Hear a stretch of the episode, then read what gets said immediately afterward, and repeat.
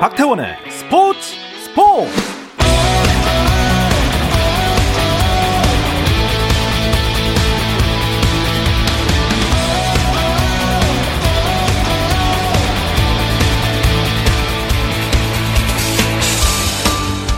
안녕하십니까. 스포츠가 있는 저녁 어떠신가요? 아나운서 박태원입니다. 네, 오늘 이슈들을 살펴보는 스포츠 타임라인으로 출발합니다.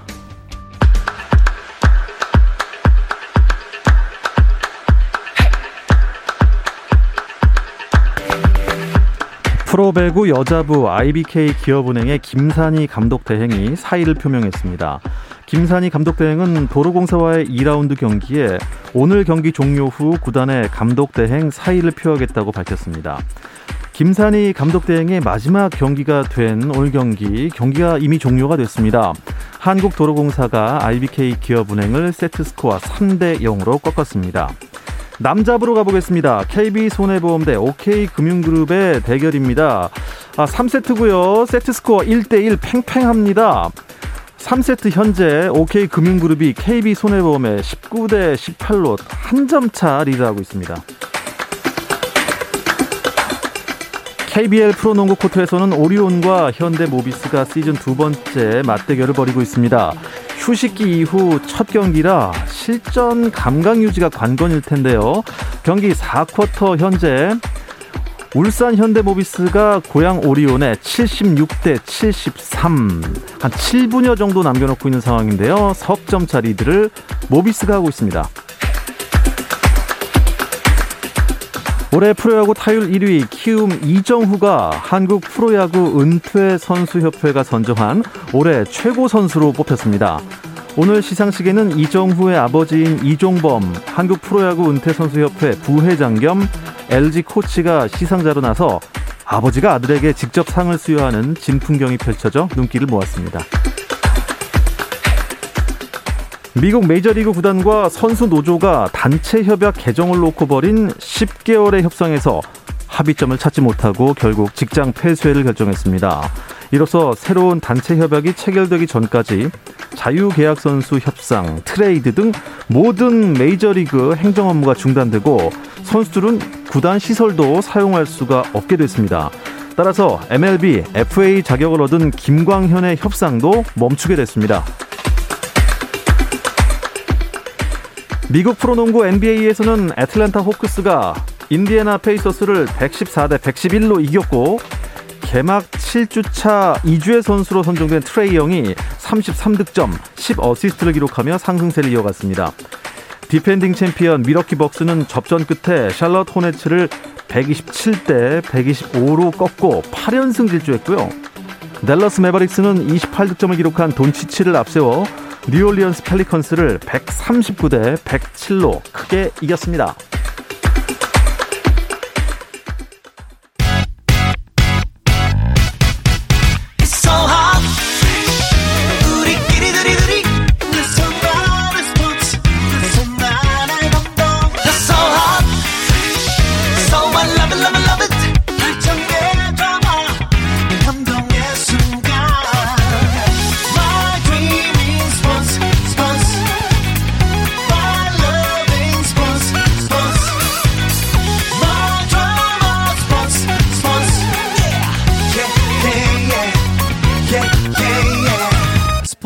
스포츠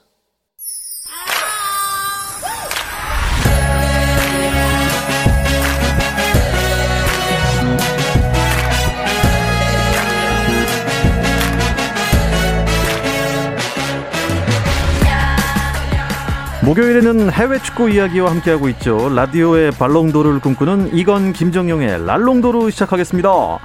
먼저 풋볼리스트 김정용 기자와 인사 나누겠습니다. 안녕하십니까? 안녕하세요. 김정용입니다. 네. 그리고 영국에 있는 이건 기자 연결하겠습니다. 안녕하세요. 네, 안녕하세요. 영국 런던에 있는 이건입니다. 네. 하, 영국 런던이 굉장히 먼 곳인데 바로 옆에 있는 것처럼 거의 시차도 안 느껴질 만큼 연, 연결이 오늘 잘 됐습니다. 이건 기자 얼마 전에 손흥민 선수 취재를 갔다가 폭설 때문에 빈손으로 오셨다면서요? 네, 어, 이것 시간으로 이제 일요일이고 한국 시간으로는 이제 월요일로 넘어가는 새벽에 열릴 예정이었던 그 번리와 토트넘의 프리미어리그 13라운드 경기였습니다. 이제 저도 이 경기 현장 취재를 위해서 런던에서 번니까지 약 한 350km 정도 야. 이렇게 차를 운전을 한 4시간 30분 정도 가는데요. 열심히 몰아서 갔는데 이날따라 그 영국의 그 폭풍이 몰아닥치면서 잉글랜드 지역 중부 지역 그러니까 뭐 번니라든지 맨체스터 그다음에 레스터 뭐 이쪽 버밍엄 이쪽 지역부터 폭설이 내렸습니다. 그러면서 어 이제 관중들도 그렇고 선수단도 도착을 했는데 이 경기 하는 거야 마는 거야 막 이렇게 걱정을 하고 있었는데 결국에 경기 시작 45분 전에 취소 결정이 됐고요. 어, 손흥민 선수가 원래 이제 선발 명단에 이름을 올렸는데 선발 명단이 발표가 됐는데 결국 경기가 취소되면서 네. 다시 버스를 타고 런던으로 돌아가는 모습을 취재를 했고요. 이 경기는 또 추후 편성이 될 그런 음. 예정입니다. 축구는 웬만하면 취소가 잘 안 되는데 눈이 얼마나 많이 왔으면 경기가 취소가 됐나요? 제가 이제 그 경기 끝나고 아 도대체 그 이제 적설량이 얼마인가라고 이제 살펴봤는데 번니 지역의 적설량이 뭐 2.5cm 정도 적설량을 기록을 했다 그래요. 근데 이제 그게 이제 하루에 거쳐서 걸쳐서 온 게 아니라 단 한 몇 시간 내에 2.5cm 정도의 적설이 이제 이렇게 눈이 내리니까 그만큼 폭설이 됐고 음. 어, 원래는 그냥 이제 그 여러 가지 얘기가 나왔을 때는 경기장에, 경기장이 하도 오래된 경기장이다 보니까 이 잔디밭 밑에, 경기장 밑에 열선이 깔려 있지 않다라는 보도가 있었는데 확인 결과 열선은 깔려 있었습니다. 근데 이제 문제는 눈이 너무 많이 내렸기 때문에 이 열선으로 아. 녹이는데도 한계가 있고 예. 이 이제 관련 관계자들이 눈을 치우는데 치워도 치워도 하늘에서 눈이 계속 쌓이는 형국 흡사 그 최전방 지역에 가면 겨울에 제설해도 눈이 쌓이고 제설해도 눈이 쌓이고 그런 상황이었기 때문에 토트넘 그리고 번니 그리고 이제 주심 심판진이 모여가지고 오늘 경기는 하지 말자 네. 하면서 취소를 합의했습니다. 네. 아. 최전방 얘기가 갑자기 나오니까 느낌이 팍 왔습니다. 그들은 그걸 눈이라고 부르지 않죠. 예. 하얀 쓰레기라고. 예, 네. 맞습니다. 어쨌든 뭐 그런 눈 때문에 경기가 취소가 됐으니까 어떻게 보면 선수들은 체력 보충할 시간을 좀 번 건가요? 어, 네, 그렇죠. 체력 면에서 일장일단이 이- 있습니다. 일단 지금이 제일 힘든 시기긴 해요.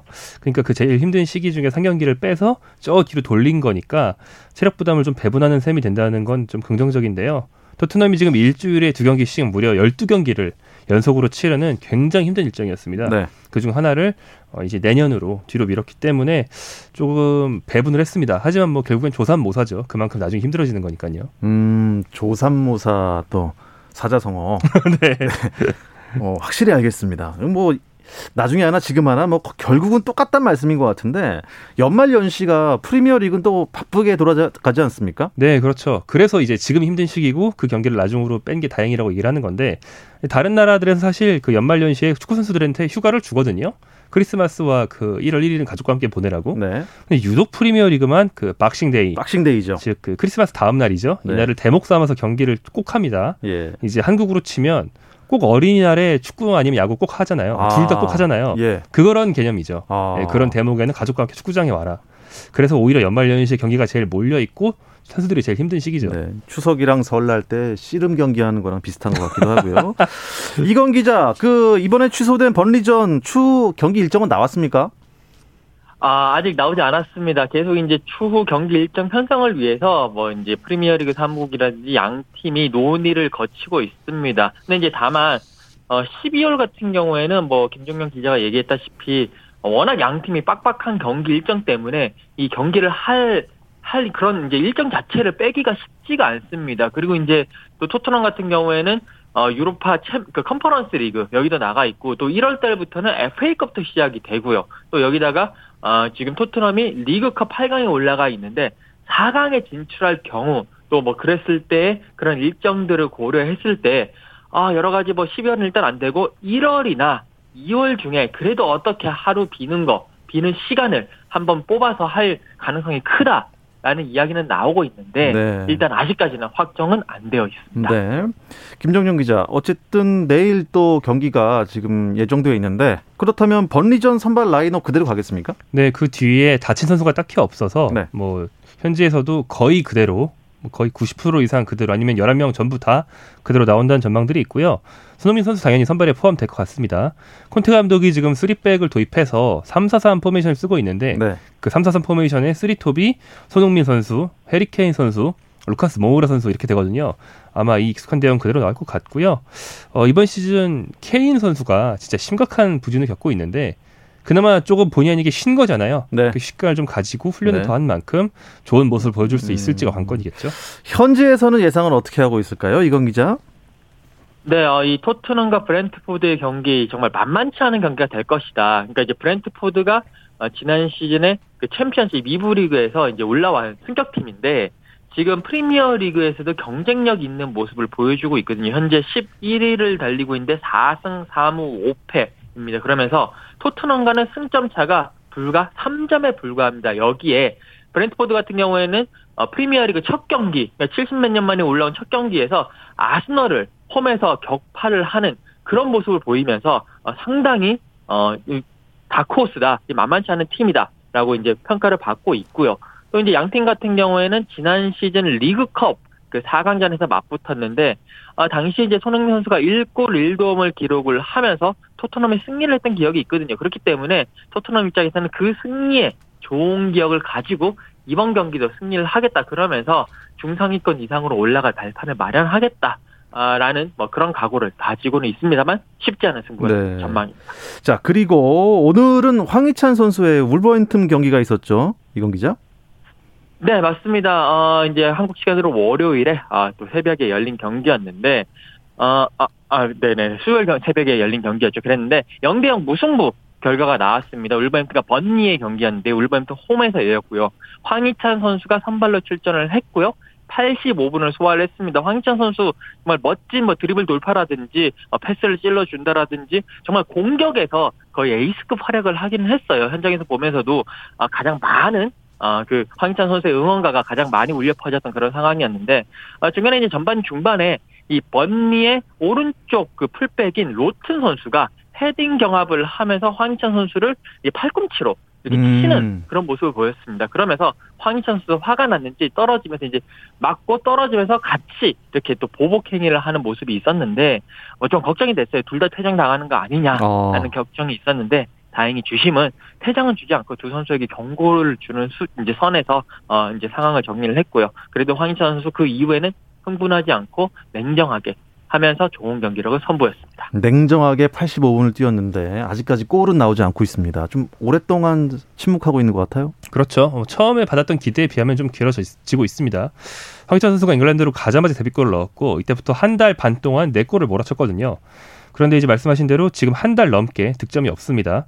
대신 이제 가장 최근 경기에서 벌리전에서 득점을 제외한 경기력은 좋았다라는 게 좀 위안거리라고 할 수 있는데 이건 기자가 직접 봤다고 한 것처럼 드리블 돌파 성공 횟수가 5회였는데 한 경기에서 다섯 번 돌파를 해냈다는 건 상당히 많은 거예요. 네. 울버햄턴의 또 성희찬에 앞서서 원조 황소였던 아다마 트레오르라는 선수가 있죠. 두 선수가 합쳐서 드리블을 12번 성공을 시키면서 네. 상대 수비를 아주 부셨어요. 다만 이제 황희찬뿐 아니라 울버햄턴 모든 선수들이 각자 다 장점은 있지만 딱 하나 결정력만 없는 게 결정력. 그렇죠. 고질적인 문제인데 아. 옛날도 역시나 0대 0으로 끝나고 말았습니다. 그 해결사 한 명이 좀 절실한 그런 팀인 것 같기도 합니다. 영국에서는 그리고 이 소식이 더 화제였을 것 같은데 맨체스터 유나이티드 새 사령탑이 결정이 됐죠, 이건 기자? 네, 어, 뭐 장고 끝에 어, 결정을 내렸습니다. 이제 맨체스터 유나이티드가 어, 올레 군나 솔샤르 감독을 경질을 하고 아, 누구를 데리고 오나 막 열심히 고민을 하다가 결국 선택을 내렸는데 이게 그냥 정식 감독이 아니라 임시 감독 체제로 일단 가기로 했습니다. 이제 그 랄프 랑닉 감독이라고 뭐 라이프치라든지 짤츠부르크라든지 독일 무대 그리고 오스트리아 무대 이런 쪽에서 상당히 좋은 어, 그런 역량을 보인 감독인데 이 랄프 랑닉 감독을 이제 사령탑으로 발표를 했는데 선임했다고 발표를 했는데 남아있는 시즌 딱 6개월 동안 남아있는 시즌 동안만 팀을 이끌고 그 이후에는 구단 자문역이라고 해서 어, 이곳으로 표현을 하자면 뭐 경기 담당이사 스포르팅 다이렉터라는 어, 그런 어, 이제 약간 자문역 이상한 구조를 음. 이제 얘기를 하면서 시안부 감독으로 어, 선정을 했고요. 뭔가 이제 계속 지금 현지에서는 당장의 맨유를 이끌 감독감은 없으니까 대행으로 그렇다고 계속 갈 수는 없으니까 어느 정도 시간을 벌자는 생각으로 좀 현실과 타협한 것 같다라는 어, 그런 평가들이 좀 많이 나오고 있습니다. 이상하네요. 임시 감독이라는 선택을 왜 했을까요? 일단은 첫 번째 이유는 장기간 팀을 맡을 만한 명장을 데려올 수 없으니까 네. 한 어떤 임시 방편이죠.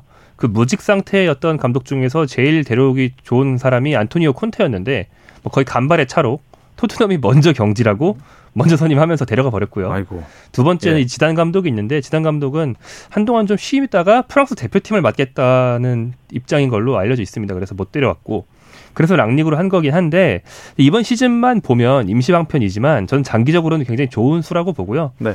어, 이 랑릭이라는 사람이 구단의 컨설턴트 혹은 디렉터로 장기간 합류했다는 거는 앞으로 메뉴의 좀 장기적인 성공에 큰 도움이 될 거라고 생각합니다. 음, 랑릭 감독은 어떤 사람인가요? 그 랑릭 감독이 어, 메뉴를 체질 개선을 할 수 있는 그런 기대를 받는 사람입니다. 그러니까 2002년에 만약에 히딩크 감독이 한국 축구 체질 개선했다 이런 일 듣잖아요. 예. 성적만 좋은 게 아니고 네. 그것처럼 랑닉 감독은 원래 무명 출신임에도 불구하고 축구를 좀 깊이 연구해서 독일 축구를 한 2000년 전후로 체질 개선을 시켜준 사람이에요. 어, 이번 맨유 선임을 앞두고 그 리버풀의 클롭 감독이 이 랑닉의 제자라는 식으로 보도가 됐거든요. 정확히는 클롭은 제자는 아닌데 랑닉에게 영향을 받은 독일의 젊은 감독들이 수십 명이 있습니다.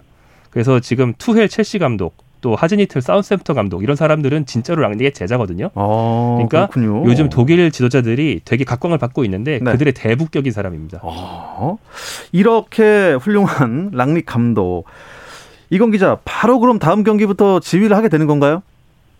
아, 아쉽게도 바로 이제 다음 경기가 이제 조금 있다가 한 몇 시간 정도 후에 열리는 메뉴와 아스널의 경기인데 이 경기에서는 벤치에 앉지를 못합니다. 그 이유가 일단 지금 이제 영국이요 브렉시트를 하면서 EU에서 나왔기 때문에 EU권 그러니까 유럽에 있는 그런 지도자든 뭐 선수든 이런 사람들은 외국인 노동자가 됩니다. 외국인 노동자가 영국에서 뭔가 자기 일을 하려면 노동 허가 work permit이 필요한데 네. 요 워크 퍼밋을 받는데 조금 시간이 걸릴 예정입니다. 그래서 지금 많은 여기 영국 현지에서도 약간 뭐 이 work permit 받는데 한 3, 4일 뭐 일주일도 걸릴 수 있다. 그래서 이번 아스널전에도 어, 그 벤치에 앉기는 좀 쉽지가 않고, 그 다음 크리스탈 팰리스 전까지도 조금 쉽지 않을 수 있다. 마이클 캐릭 코치가 계속 벤치에 앉으면서 서로 이제 랑닉 감독과 여러 가지 뭐, 뭐 여러 가지 이제 뭐 기기들을 이용해서 어, 이렇게 커뮤니케이션을 할 가능성이 높다라고 음. 지금은 예상을 하고 있습니다. 그렇군요.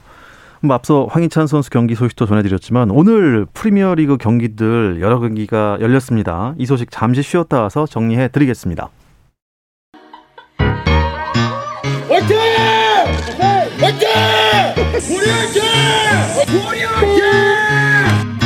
짜릿함이 살아있는 시간 스포츠 스포츠 박태원 아나운서와 함께 합니다.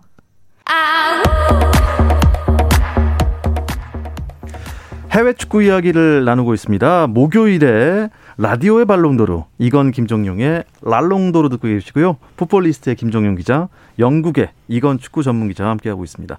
아, 오늘 열린 프리미어 리그 경기들 김정용 기자가 정리를 해주시죠. 네, 프리미어 리그 3강 1위 첼시, 2위 맨체스터 시티, 3위 리버풀이 모두 경기를 했는데 네. 세팀 다 승리를 했어요. 그래서 순위가 유지가 됐고요. 그 중에서도 리버풀 경기가 좀 눈에 띄었는데 에버턴과 경기를 했거든요. 리버풀과 에버턴은 같은 리버풀 시에 있고 네. 두 팀의 홈 경기장이 한 지하철 한 정거장 정도밖에 안 떨어져 있는 굉장히 치열한 아, 라이벌입니다. 그렇군요. 예전에는 두 팀 팬들이 각자 구장에 모인 다음에 그 사이에 여의도 공원 같은 공원이 있거든요. 네. 거기 모여서 패싸움을 그렇게 했다고. 아. 그런 되게 치열한 라이벌인데 예. 그런 라이벌인 에버턴의 원정을 가서 4대 1로 대승을 거뒀어요. 네. 이게 39년 만에 거두는 원정 승리라고 합니다. 어이구. 이 정도로 리버풀이 잘 나가고 화력이 정말 대단하고 그런 상황이고요. 세 팀 외에 또 기대를 받았던 경기가 있다면 슈퍼스타 선수 출신인 제라드 감독이 애스턴 빌라 감독직에 도전 중인데 부임하자마자 앞서 2연승을 거두면서 굉장히 화제를 모으고 있었거든요. 네. 이번 경기는 상대가 맨시티라서 이번만큼은 이길 수 없었습니다. 1대 2로 아깝게 패배했습니다. 네. 어, 경기가 참 많았네요. 여섯 경기나 있었는데 이건 기자, 어, 이 중에서 좀 많이 주목됐던 경기 어떤 경기였나요? 네네, 뭐, 뭐니 뭐니 해도 김정용 기자가 이야기한, 네, 에버튼과 리버풀의 머지사이드 더비가 가장, 아, 관심을 크게 받았고요. 뭐, 특히나 에버튼에는 이제, 그 리버풀을 좋은 성적으로 이끌었던 그 베니테스 감독이 지휘봉을 잡고 있었는데, 뭐 그런 여러 가지 스토리들이 엮이면서, 어, 상당히 관심을 받았고, 얘기해 주신 대로 리버풀이 4대 1로 승리를 했습니다. 뭐, 참고로 아까 전에 방금 김정명 기자가 뭐 중간에 공원이 있다 그랬는데, 이 리버풀과 에버튼 구장 사이의 거리는 서울로 치자면 KBS 그 본관 건물과 그 여의도 공원 건너편에 있는 여의도 버스 환승센터 정도의 그 정도 위치에 아, 진짜 있거든요. 가깝군요. 그렇기 때문에 딱 중간에 공원에서 많이 패싸움도 했고요. 뭐 그런 모습도 보였고요. 아 그리고 이제 그 경기 외에 웨스트햄과 브라이튼의 경기가 또 이렇게 관심을 끌었는데 웨스트햄과 브라이튼이 지금 어, 많은 사람들의 예상과 달리 상당히 잘 나가고 있거든요. 웨스트햄이 4위, 브라이튼 7위를 달리고 있는데 결국 양 팀은 어, 혈전을 펼쳤습니다만 1대1로 비기면서 그래도 자신들의 순위는 그대로 유지를 하면서 중상위권에 올라와 있습니다. 음, 김정용 기자가 이제 팀 순위를 또 짚어주시죠. 네, 어, 말씀드린 것처럼 3강이 모두 이겼기 때문에 선두권 순위는 그대로입니다. 그러니까 첼시, 맨체스터 시티, 리버풀이 촘촘한 승점 차이로 선두권을 형성하고 있고요. 이 세 팀은 사실상 한 덩어리, 한 경기마다 순위가 바뀔 수 있는 네, 상황입니다. 그렇군요. 그리고 4위를 놓고 웨스트햄, 아스널, 울버햄턴이 경쟁 중입니다. 그러니까 황희찬 선수가 상당히 높은 순위에 있는 거고요. 이제 우리가 관심 가지고 있는 토트넘은 9위, 맨유는 10위로 떨어져 있어서 아. 맨유는 상당히 좀 창피한 상황이죠. 그 리버풀한테 4대 1로 크게 진 에버턴은 이 10위까지의 순위에 없네요. 어. 자, 이 참 네, 지금 에버튼이 14위를 달리고 아, 있으면서 지금 뭐 베니테즈 감독이 부임했음에도 불구하고 뭐 강등권 내려가는 게 아니냐, 잘리는 음. 거 아니냐, 뭐 아. 이런 이야기들도 오가고 있습니다 현지에서는. 에버턴이 지금 최근 7경기에서 1무 6패입니다. 아, 좀 성적이 안 좋은 상황이군요. 자, 그리고 정업계 10위까지 받기 순위를 안 적어 놓으셨습니다. 네. 아, 발롱도르, 저희가 이제 랄롱도르 아닙니까? 네. 정말 관심 갖고 봤어요. 네. 그랬더니 또 그분이 타셨더라고요. 아, 네. 뭐 늘 예상할 수 있었던 바로 그분 리오넬 메시입니다. 메시 선수가 어, 프랑스 파리에서 열린 발롱도르 시상식에서 1위를 했고요. 2위가 레반도프스키, 3위가 조르지뉴였어요. 메시 선수의 발롱도르 수상은 통상 7번째입니다. 그러니까 축구계에서 가장 권위 있는 상을 7번 타면서 네. 예, 역대 최다 수상을 했고 어, 역시 축구계 역사상 최고 선수 중에 한 명이라는 걸 공고히 했고요. 다만 이제 크리스티아노 호날두는 원래 라이벌이고 늘 1위를 다투는 메시가 1위면 호날두 한 3위 안에 있는 그런 선수였는데 네. 이번에 6위였어요. 네. 그래가지고 오지 않았습니다. 아, 왜 6위까지 떨어졌는지는 잘 모르겠습니다만. 어떻습니까? 이건 기자도 이 리오넬 메시 선수의 이번 발롱도르 수상을 동의하십니까? 어, 저는 동의는 하진 않습니다. 그러니까 예. 이게 물론 이 리오넬 메시 선수가 잘하는 선수고 특히나 이번 그 발롱도르 수상의 그 이면에는 코파 아메리카 우승, 아르헨티나의 우승을 이끌었다 이런 부분이 있는데 아 물론 코파 아메리카 특히나 메시 선수 본인이 그 잉- 아르헨티나 국가대표 유니폼을 입고 나선 메이저 대회 첫 트로피다라는 의미는 있습니다만 이게 코파 아메리카가 권위가 조금 떨어지는 게 최근에 그 7년 동안에 네번 개최를 했습니다. 이게 그러니까 4년마다도 아니고 한 2년마다 한 번씩 개최하는 뭐 그런 약간 좀 기행적인 아, 그런 대회 개최가 있었기 때문에 이런 대회에서 유로도 아니고 월드컵도 아니고 2년마다 개최하는데 이런 대회에서 우승을 했다고 저렇게 많은 표를 받을 수 있을까라는 음. 의문점이 들고요. 여기에 어, 로베르토 레반도프스키가 뭐 지난 시즌 올 시즌 다 좋은 모습을 보이고 있기 때문에 그래도 기왕이면 그리고 이제 여러 가지 그런 어, 경기력 기록 측면에서는 레반도프스키가 받는 것이 조금 더 어, 맞, 맞지 않나라는 생각을 하- 했습니다. 김 기자는 어떻게 생각하세요? 아, 저는 메시가 맞다고 보는데요. 그러니까 올해같이 메이저 대회가 있는 해는 세 팀 중에 한 팀에서 받습니다. 코파 아메리카 우승팀인 아르헨티나, 유로 우승팀인 이탈리아, 네. 유에파 챔피언스리그 우승팀인 첼시. 근데 첼시와 어, 이탈리아에는 독보적인 스타가 없었어요. 아. 그래가지고 그 두 팀에 모두 한 달씩 걸치고 있었던 조르지뉴 선수가 3위까지 가긴 했는데 예. 1위는 할 수 없었던 거죠. 그렇군요. 예, 아르헨티나의 우승에 알파이즈 오메가였던 메시가 음. 좀 경쟁자들이 좀 비교적 약하긴 했지만 우승할 자격이 있지 않았나 수상할 자격이 있지 않았나 생각합니다. 레반도프스키는 좀 아쉽지 않나요? 레반도프스키는 작년이 진짜 아쉽죠. 왜냐하면 이번 시즌, 그러니까 올해는 지난 시즌에 분데스리가 최다골을 세웠다는 업적은 있는데 1년 전을 기준으로 보면 바이에른 뮌헨의 3관왕을 이끈 선수였거든요. 네. 그때는 무조건 받았어야 됩니다. 근데 이 주최사인 프랑스 매체인 프랑스 풋볼이 코로나19 때문에 세계 축구가 잘 안 돌아갔다는 좀 이해할 수 없는 이유를 대면서 작년 수상을 아예 시- 시상식을 안 열었어요. 안 열었군요, 작년엔. 그래서 메시 선수도 이번에 상 받으러 나가가지고 레반토프스키가 받았어야 되는 장이 안 열려서 아쉽다라는 말을 했고 소급해서 작년 시상식을 나중에 또 열어서 레반도프스키한테 결국 줄 수 있다는 가능성도 지금 제기되고 있는 어, 상당히 혼란스러운 상황입니다. 그렇군요. 근데 이 메시가 시상식 이후에 훈련에 참여를 못했다는데 무슨 이유인가요, 이건 기자?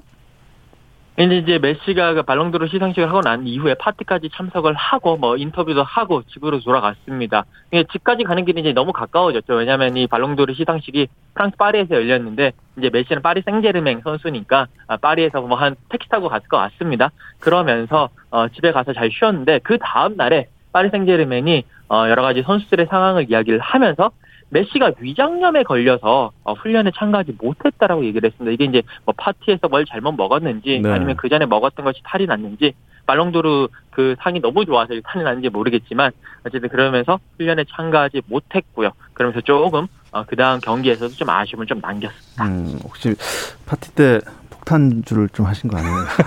이런 생각 들고. 어쨌든 김종윤 기자, 지금 파리 생제르맹 상태가 그러면 지금 좋은 편이 아닙니다. 네이마르도 빠졌고 메시까지 빠졌고. 아, 근데 메시가 빠지지는 않았습니다. 네, 메시가 그렇게 훈련 걸렸음에도 불구하고 가장 최근이 오늘 새벽에 열린 게 니스와의 경기였는데 네. 메시가 나왔어요. 아, 나왔습니까? 네, 다행히 풀타임을 뛰었고요. 예. 근데 이제 메시의 컨디션이 아주 좋았냐 하면 그렇지 않습니다. 왜냐하면 네이마르만 없고 메시, 음바페, 디마리아가 다 나왔는데 0대0 무승부에 그쳤거든요. 그러니까 니스랑 비긴 건 괜찮아요. 니스는 프랑스 리그 4위 팀이고 강팀이라서 비길 수는 있는데 네. 한 골도 못 넣었다라는 게 이제 최근에 메시와 음바페의 경기력이 안 좋다라는 비판이 있는데 그 비판을 가중시키는 결과가 됐습니다. 음, 그렇군요. 이건 기자, 그 프랑스 리그에서는 황의조 선수 뛰고 있는데요. 골 소식이 나왔네요.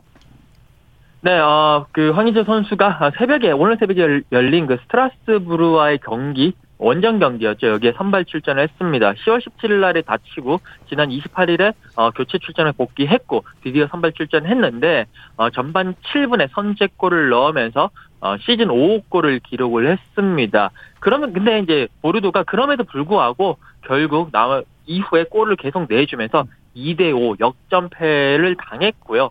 지금 보르도가 상당히 이제 안 좋은 게 승점 13점으로 20개 팀 가운데 18위 강등권 바로 위에 위치하면서 상당히 불안불안한 모습을 보여주고 있습니다. 예. 아, 보르도에서 황의조 더 잘했으면 좋겠고 또 다른 팀에서 더 잘 뛸 수도 있는데 하는 이런 생각도 좀 있어요. 네. 네. 이 이야기를 끝으로 이번 주 랄롱도르는 아쉽지만 여기서 마치도록 하겠습니다. 아, 영국에 계신 이건 축구 전문 기자 수고하셨습니다. 네, 감사합니다. 네, 풋볼리스트 김정윤 기자 고맙습니다. 고맙습니다.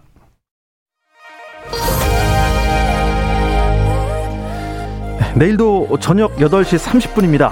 박태원의 스포츠 스포츠